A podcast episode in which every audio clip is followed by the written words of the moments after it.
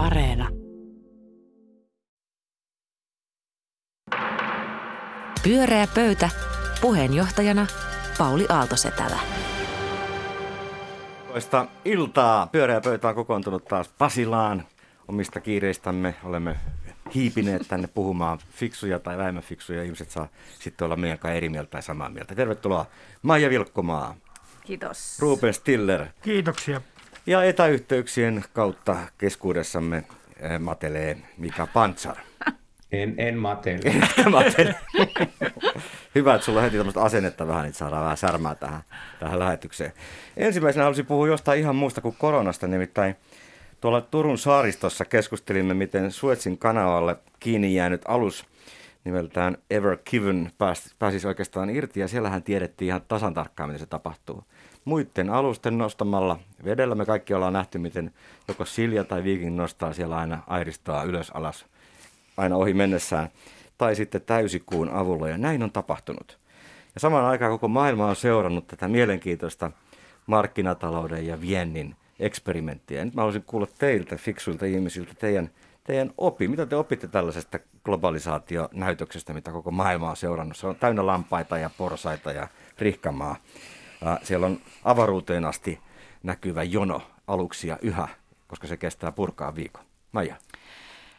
No se oli tavallaan just sellaista niin kuin, se, jollain hassulla tavalla se oli semmoinen niin kuin jopa kepeä, vaikkakin dramaattinen niin kuin asia. Musta oli vähän ikävä katsella niitä eläimiä. Mulle tuli itse asiassa niistä uudelleen mieleen – sitten taas korona, vaikka se... No niin, se ei toiminut sitten ollenkaan. Se ei sulle. toiminut, koska mulla tuli mieleen, että eläimestä on tota, koronakin lähtösi ja eläintuotanto pitäisi lopettaa, teollinen eläintuotanto ja tuollainen niiden rahtaaminen ympäri maailmaa. Mutta sitten kun mä pääsin siitä ohi, niin sitten mä kattelin, että milloin se Suetsin kanava onkaan rakennettu ja pohdin, että olipas tyhmää ennen kuin se yllättävän myöhä 1800-luvun puolesta vasta, että sitä ennen piti kiertää koko Afrikka. Ja kyllä siitä tuli sellainen niin kuin ikään kuin, siitä pääsi kyllä pois niin kuin juuri tästä hetkestä.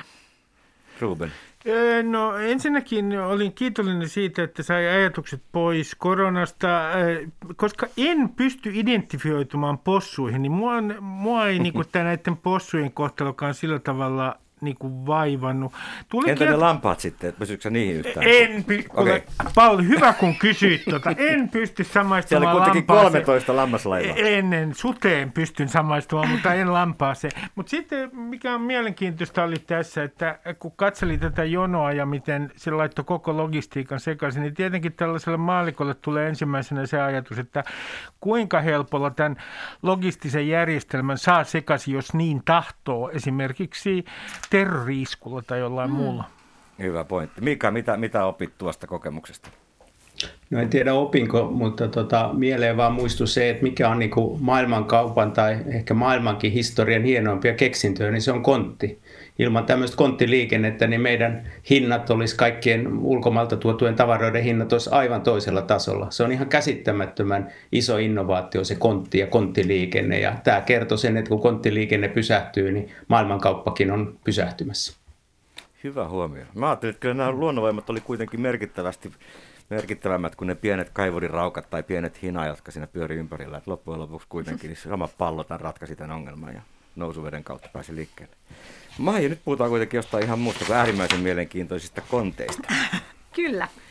Tota noin, tämä aiheeni liittyy koronaan siinä mielessä, että mä halusin tietää, millä tavalla tämä aika, jota tässä on nyt eletty vuoden mittaan, niin onko se vaikuttanut teidän ikään kuin käsitykseen maailmasta, tai totta kai on, mutta esimerkiksi suomalaisesta yhteiskunnasta ja millä, millä tavoin on. Ja mä aloitan semmoisella mun omalla niin kuin pettymykselläni, joka tota, liittyy tietysti tähän meidän alaan ja erityisesti muihin kuin juuri minuun, vaan nimenomaan muusikoihin ja teknikoihin, jotka tota, ovat missä suurimmassa määrin elinkeinon harjoittajia mutta joita ei Suomen valtio ole sellaisena kohdellut, vaan ikään kuin pitkään tuntuu, että koko vasemmisto pitää meitä esimerkiksi muusikoita vaan sellaisena, että joko me ollaan palkkatyössä, jossa onkin klassiset muusikot isoissa orkesterissa, tai sitten apurahan saajina, joilla annetaan pikkusen tuosta vaan mietipä seuraava projektiasi, vaikka tosiaan suurin osa on ihan elinkeinoharjoittajia, mutta siinä missä ravintola-ala saa tukea, kun elinkeinon harjoittaminen on kielletty, niin me ei ole saatu mitään. No nyt vasemmistoliitto on, on laittanut siitä kanssa juuri tänään tullut julkilausuma, että, että meidän alaa pitää tässä huomioida. Vuodenko he mietti sitä sitten? Ilmeisesti nyt vuosi on mietitty. Mutta sitten on tällainen puolue kuin SDP, jota mä oon tavallaan aina sympannut. En tiedä, onko koskaan äänestänyt, ehkä joskus presidentinvaaleissa aikoinaan, mutta tota, joka ihan seisoo semmoisena isona muurina tämän koko, koko niin kuin kaiken. Täällähän on... Katsemme kääntyy Ruben Stillerin.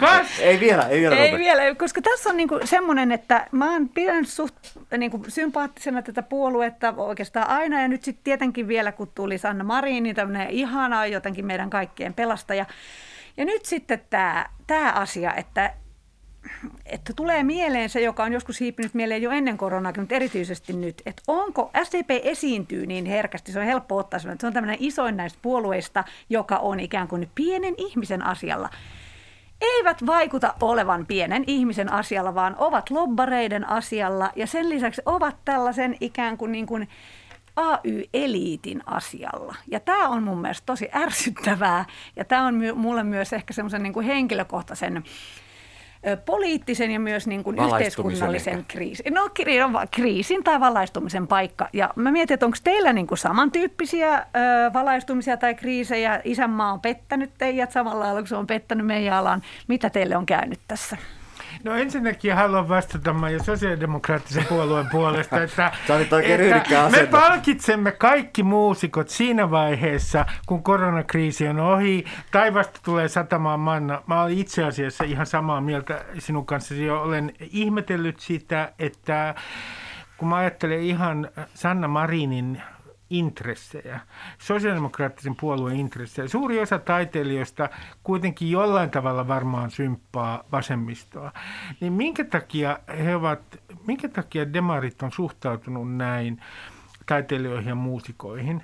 Ja sitten mulle tulee, mikä tuossa kritiikissä on, ja joka mua mietityttää paljon, että mä toivon, että me jonain päivänä saadaan tästä ajasta sellainen kuvaus myös, että kuka lobbas.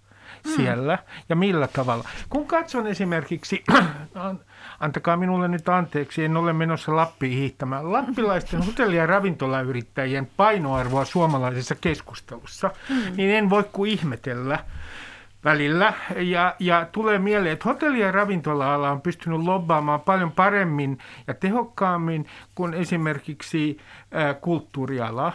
Niin, ja mun, viittaat siihen, että kiin... ravintolat on kaikkialla muualla kiinni, paitsi Ahvenanmaalla ja Lapissa Kittilän kuntaa lukuun ottamatta.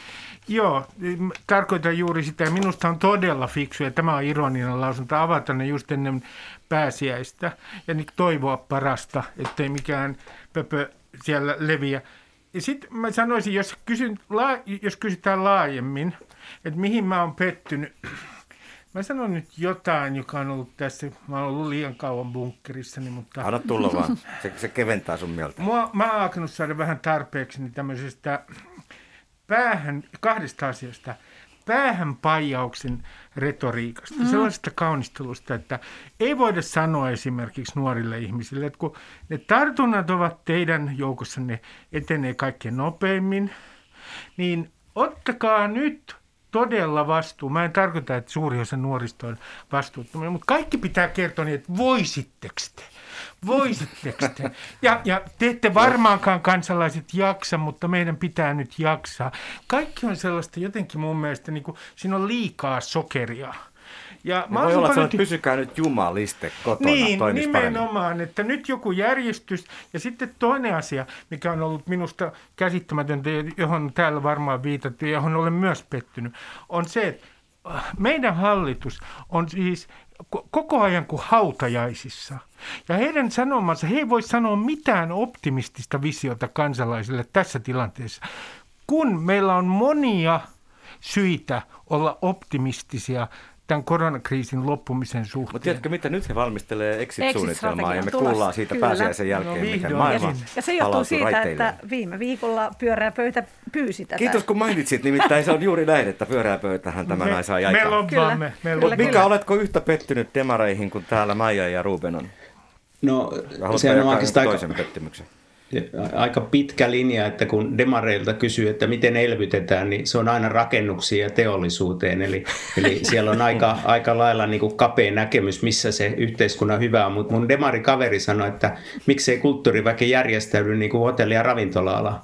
Että järjestäytyminen on Maija teidän se tapa, kyllä, millä te joo. pääsette samaa esittää. Ja kyllä me eletään semmoista tuenjakotaistelua, kun ennen oli tulonjakotaistelu, niin nyt on tuenjakotaistelu. Mm. Siellä on oikeasti niin kuin keskon pääjohtaja vuosi sitten esitti, että Keskokin tarvii tukea, vaikka Kesko on ehkä koko korona suurimpia voittajia. Eli siellä niin kuin jotkut kuitenkin uskaltaa kehtaa pyytää. Ja sitten pienyrittäjät, parturit, hierojat, kaikki muut on häviäjiä. Sitten on iso joukko itseni kaltaisia ihmisiä, jotka on palkkatyössä, joille oikeastaan niin kuin taloudellisesti ei ole tapahtunut yhtään mitään. Mm. Että musta on aika kauhea ajatus, että nyt vaaditaan veronalennuksia. Mun mielestä meiltä, meidän, meiltä pitäisi vaatia veronkorotuksia, joilla voidaan sitten tukea näitä, on se nyt pienyrittäjä tai freelancereita tai kulttuurialaa, mutta, tota, mutta must, musta on toi... kummallinen tilanne.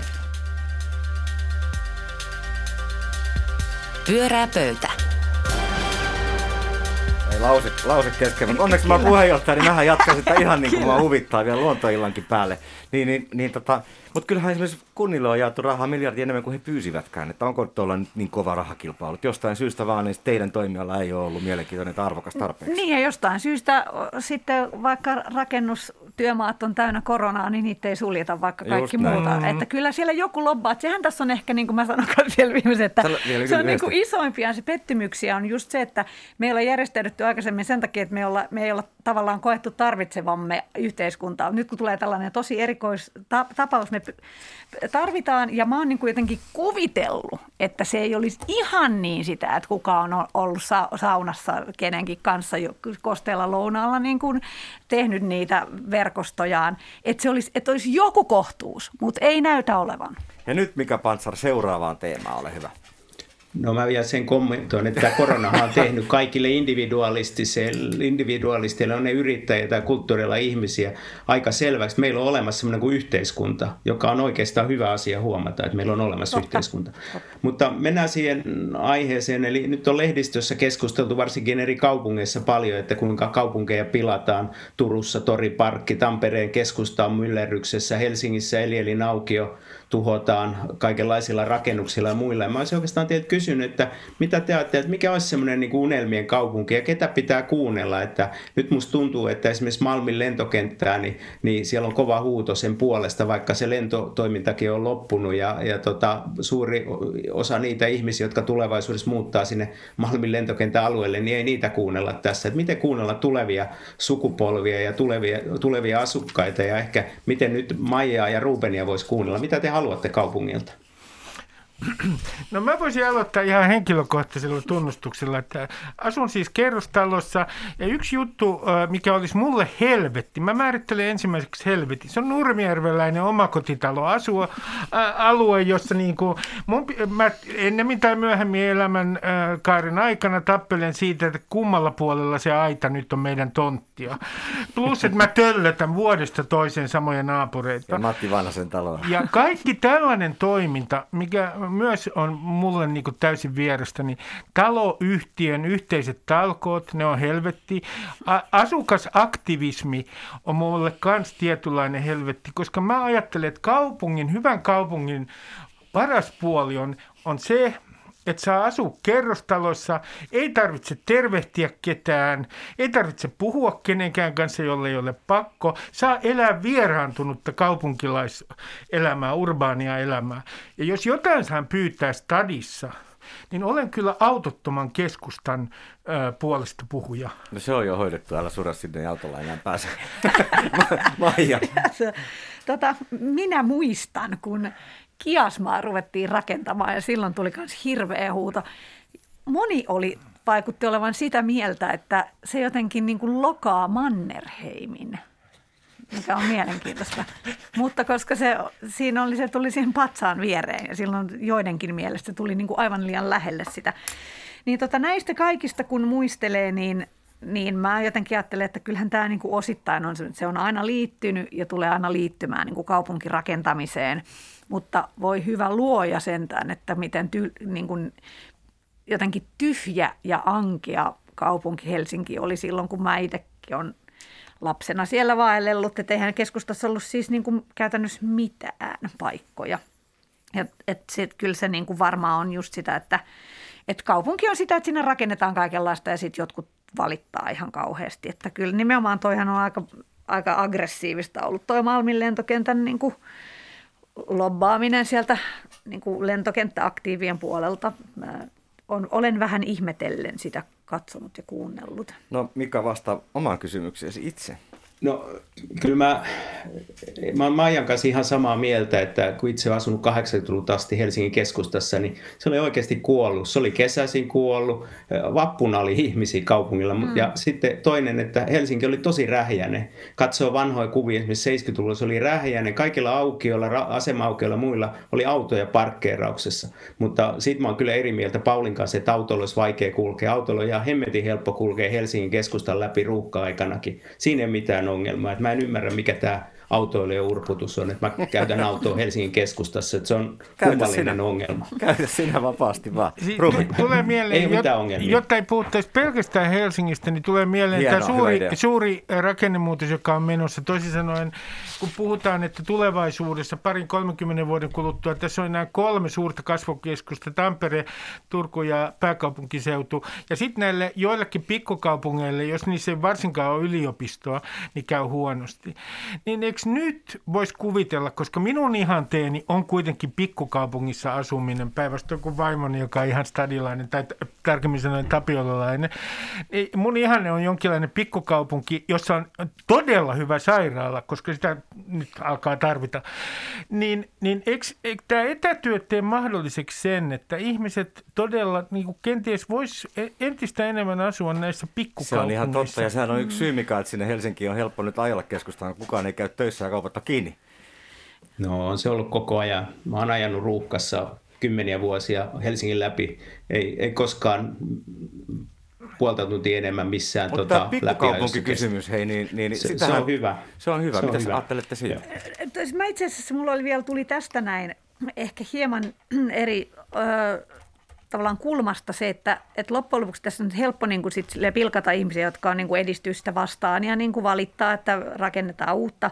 Mutta että toisaalta kyllähän se on niin kuin myös tosi tärkeää, että ihmiset puolustaa sit niinku omaa ympäristöään. Ja sitten välillähän on tehty vaikka Turussa erityisesti 70-luvulla ihan niinku uskomattoman vääriä päätöksiä. Tai, tai puukäpylä meinattiin purkaa, se oli kunnanvaltuustossa, kaupunginvaltuustossa yhden äänen enemmistöllä päätettiin, että sitä ei puretakaan. Ja nyt se on sitten Helsingin helmi. Samoin esimerkiksi Helsingissä linnunlaulu on mennetty purkaa moneen kertaan. Että se, että ihmiset todella raivostuu ja nousee barrikaadeille on sille, että meidän kaupunkiin ei E, että koske, niin se on välillä myös tosi hyvä. Se on täysin mahdotonta tietää, koska se on, niin kuin, koska se on vaan täysin patavanhoillisuutta ja koska siinä on, siinä on niin kuin järkeä. Mutta, mutta Helsingin se... on pel...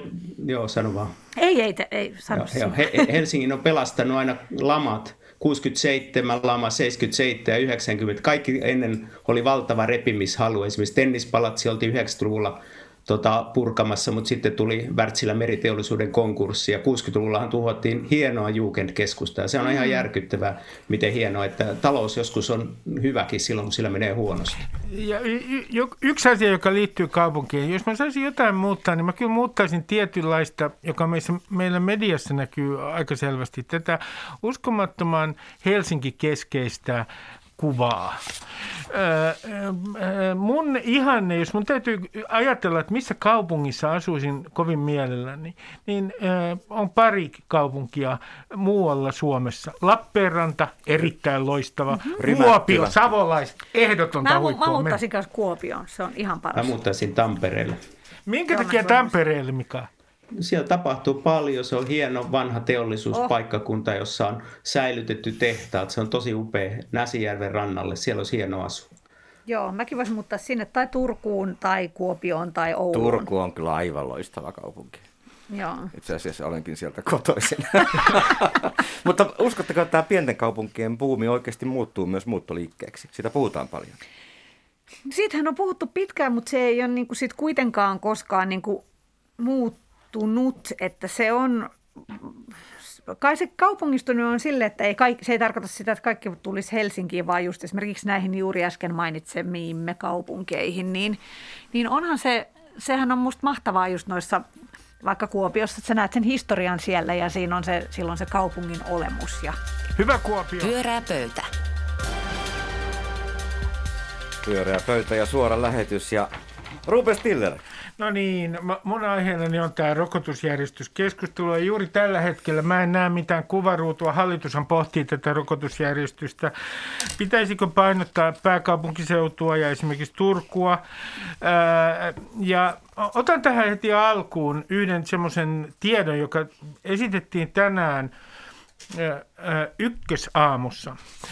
Siellä kerrottiin, että helsinkiläisen diabeetikon – todennäköisyys saada, riski saada koronan 30, 30-kertainen, noin 30-kertainen muuhun Suomeen verrattuna, ei varmaankaan ihan muihin pahoihin epidemia-alueisiin, kuten Turkuun, mutta noin keskimäärin muuhun Suomeen verrattuna. Ja kysymys on siis samanikäisistä diabetikoista. 30-kertainen täällä Helsingin alueella. Ja mun kysymys nyt kuuluu teille näin, että mitä te ajattelette tästä rokotusjärjestyksestä? Ja jos aloitetaan tämä alueellinen painotus, niin pitäisikö sitten myös painottaa tiettyjä ammattikuntia, esimerkiksi opettajia, tai jos esimerkiksi liikkumisrajoitukset tulee, niin poliiseja, josta Ohisalo Ohimenen mainitsi sen takia, että he joutuu valvomaan näitä liikkumisrajoituksia.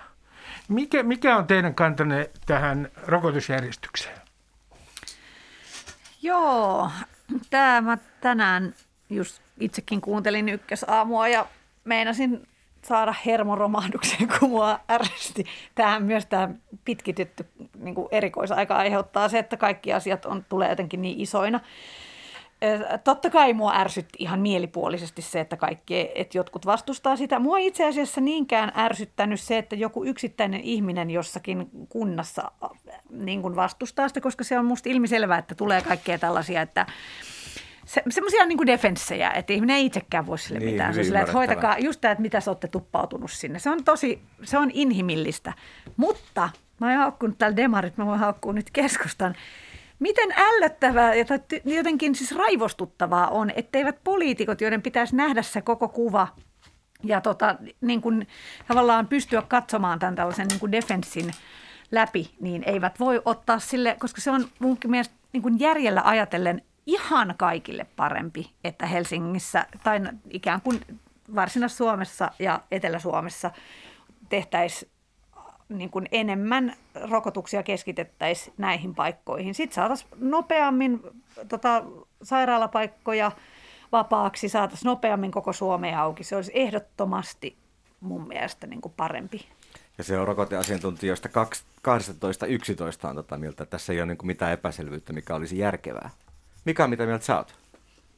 No nykyinen järjestys on varmaan melkein kaikkien mielestä hyvä, että riskiryhmät hoidetaan ensiksi. Ja, mutta et, et tavallaan tietysti niin kuin eettisesti kysymys on se, että mitä varten Suomi ylipäätänsä rokottaa, kun meillä on naapurimaassa Virossa paljon huonompi tilanne. Jos me haluttaisiin tämä terveys edellä lähteä ilman kansallisia rajoja, niin me annettaisiin Viroon kaikki rokotteet. Toi on mielenkiintoinen ei, mm. Oho, me, me ei kannateta sitä kylläkään täällä. En, en, en, en mäkään kannata, enkä, enkä halua Brasilian enkä Tsekkiinkään niitä rokotteita, mutta, mutta tota, musta niin kuin, se on ihan niin kuin alueellinen erottelu on ihan, ihan ok ja esimerkiksi yhdenvertaisuusvaltuutettu Kristiina Steenman piti, piti puheenvuorossaan sanoa, että se on, se on terveysperusteella yhdenvertaisuus on, on, toteutuu nimenomaan kuin alueellisesti. Mutta sitten tämä ammattien mukaisesti keskustelu, se ajan loputon keskustelu, siitä tulee samanlainen keskustelu kuin välttämätön mm. asiointi, että mitä on mm. välttämätön asiointi. Et, et mäkin olen sitä mieltä, että opettajat ja kaikki semmoiset ihmiset, jotka tekee työtä etäty, ei etätyötä, niin olisi oikeasti hyvä rokottaa, mutta se on aika vaikea erotella. Mutta hyvä puoli tässä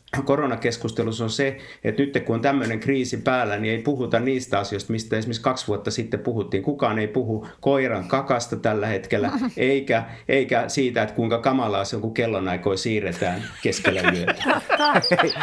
ei, nyt tietetään teepaitoja, jossa lukee olen matkalla alkoon. Se, niinpä, mutta siis mä just mietin vaan sitä, että, että se on jotenkin, kun voisi ajatella, että Suomessakin niin usein korostettu muissa yhteyksissä, että yksi kansa ja me olemme isänmaallisia ja noin. Että sitten kuitenkin tulee tämä hassu niin kuin alueellisuus tällaisissa, että musta se on aika helppo vielä perustella, että pidetään itse ne rokotteet, joita meidän maa on saanut, eikä anneta niitä muun maalaisille. Mutta sitten, että että se on hassu just että että mitä väitetään, että jotkut on sanoneet, että siellä Helsingissä ne vaan niin kuin jotenkin sekoilee ja mm. jotenkin... Liikkuu liikaa. Niin, ja eikä, eikä huomioi näitä rajoituksia toisin kuin me täällä jossakin muualla, niin kysehän ei luonnollisesti ole siitä vaan, että siellä missä on isompi väestön tiheys, niin siellä se vaan tarttuu helpommin, koska se on virus. Mulle tuli mieleen, että onkohan tämä niin riskiryhmäläisyys määritelmä myöskin jotenkin jumiutettu johonkin tiettyyn. Sehän muuttuu ja vaihtuu koko ajan. Jos kaikki vanhukset on kohta rokotettu, niin onko se silloin enää se primääri riskiryhmä? Mm. Että samalla tavalla on näköjään alueellisia riskiryhmiä. Ja, niin, ja tässä on se yksi kysymys nyt. Nythän se kysymys on se, että pitääkö ensiksi kaikki riskiryhmät rokottaa koko maassa ja sitten siirryttäisiin alueelliseen painotukseen, vai aloitetaanko tämä niin kuin heti? Ja nythän se argumentti, minkä tekee tästä täytyisi tehdä nopeasti päätös, on se, että se aikaikkuna, jotta tästä saadaan hyödyt, on niin kuin aika äh, kapea. Joten se kannattaisi varmaan noin rationaalisesti tehdä se päätös nopeasti. Mutta nythän on käynyt niin, että hallitus, Sanna Marin ja Kiuru molemmat, itse asiassa jo sitoutu puheissaan siihen, että kaikki riskiryhmät koko maassa on rokotettu ennen kuin mennään tähän alueelliseen painotukseen. Niin heidän on vaikea enää muuttaa sitten julkisesti Heidän mieltä. on erittäin vaikea enää se muuttaa kantaansa. Mm. Niin, vähän, vähän niin kuin Kirsi Varhilla maskien suhteen. Hän vieläkin sitä mieltä, että ei ne välttämättä hyödyllisiä ole, vaikka pakkoa just valmistellaan. Niin. Ja sitten, saanko mä sanoa tässä yhden semmoisen ajattelu, ajatteluvirhe, joka löyhästi liittyy tähän, että ja mulla on terveisiä kaikille eteläsuomalaisille Lapin matkailijoille, että, että on vallalla semmoinen ajatteluvirhe, joka on ihan inhimillinen, että jos mä teen jotain, niin ei siitä, se on nyt kertaluontoinen juttu, ei siitä synny mitään riskiä. Äh, mutta kun se, ne kumuloituu, jolloin mä en ymmärrä, että miksi täällä tehdään kaikki niin vaikeaksi, että kaikki säännöt on niin kauhean vaikeita, ne selitetään vaikeamman kautta, kun tämä perusjuttu on hyvin yksinkertainen, että jos me halutaan, ettei mennä liikkumisrajoituksiin, niin meidän pitää minimoida liikkumista. Ja me voidaan tehdä se vapaaehtoisesti. Ja tota, sen takia mä nyt toivon, että, että jollain tavalla tässä, kun tehdään rokotusjärjestys – päätöstä, niin mä nyt toivoisin, että todella käy niin, että se tieteellinen asiantuntemus painaa, eikä niin, että yritetään tehdä jotain poliittista ohjailua. Mm. Tai suosia esimerkiksi tietyn alueen hotelli- ja ravintola-alaa. Niinpä, mutta just sen takia mä ehkä niin kuin perään kuuluttaisin niitä poliitikkoja, ettei ne nyt ainakaan ikään kuin lietsoisi ihmisiä, mitä olen ymmärtänyt tai mä oon saanut sellaisen kuvan, että keskusta esimerkiksi lietsoo sitä, että ne sanoo, että me ei kyllä tollaiseen ainakaan lähetä, että me pidetään meidän tyyppien puolta. Sen sijaan, että he sanoisivat, että no tämähän on hyväksi myös näille niin sanotusti meidän tyypeille, eli maakuntien ihmisille. Että siitä tulisi niin kuin joku tällainen, koska mä taas, mua harmittaa niin kuin se somessakin jotenkin jatkuvasti esiintyvät, että ettekö nyt voi tehdä näin ja näin ja näin, kun ei se ole me ollaan yhte, ihmisyhteisö. Mm. Yksilön toiminta, niin kuin se yhden yksilön toiminta vaikuttaa yllättävän vähän niin kuin mihinkään. Sen Totta. takia ihmiset tekee kaikenlaisia juttuja. Mm. Kaikilla on erilaisia syitä. Jotain vaan ahdistaa niin paljon, että sen on mm, pakko liikkua mm. johonkin suuntaan. Sen, sen pitäisi, mä toivoisin, että tulisi semmoinen niin kuin, niin kuin yhteiskunnallisempi niin kuin ote siihen. Ja nimenomaan just tätä, että tulisi sitten niin kuin selkeämmät säännöt, eikä just koko ajan mietittäisi, mitä joku yksilö suuttuu jossain. Mm, tai siihen ne liikkumiskielto suunnitelma taisi kaatuakin, että se oli liian yksityiskohtainen, että, että peruslakivaliokunnan puheenjohtaja Antti Rinne on sen kaatanut, se ei edennyt lainkaan eteenpäin. Että on liian monta yksityiskohtaa, liian monta poikkeusta poikkeuksen päällä, kukaan ei ymmärrä, mitä Mut, tapahtua. Mutta tämä tulee ihan varmasti toteutuu, tämä alueellinen priorisointi. Se on yksinkertainen asia. No niin, Siinä ei mitään monimutkaisuutta ja se on, mä olen ihan varma, että tänään uutisissa kerrotaan, että me ollaan siirtymässä tähän alueelliseen priorisointiin. Mä, mä Hallitus lyö, päättää vetoa, näin tapahtuu, näin tulee Kyllä. Toivotaan, että järki voittaa.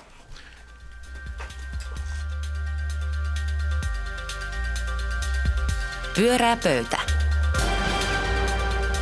Pyöreä pöytä lähti taas terveisiä hallituksen kokouksiin, mutta ne kokoontuu aina samaan aikaan ja vähän ennen kuin päättää, niin kuuntelevat meitä. Ja Ruben päätti oikein hienosti tämän lähetyksen sanoihin Toivottavasti järki voittaa. Kiitos Ruben Stiller, Maija Vilkkumaa ja Mika Pantsar. Minun nimeni on Pauli Aaltosettala ja minä lähdenkin tästä kohti Turkua tämän lähetyksen jälkeen. Hyvä Turku. Ah, yes. Pyöreä pöytä.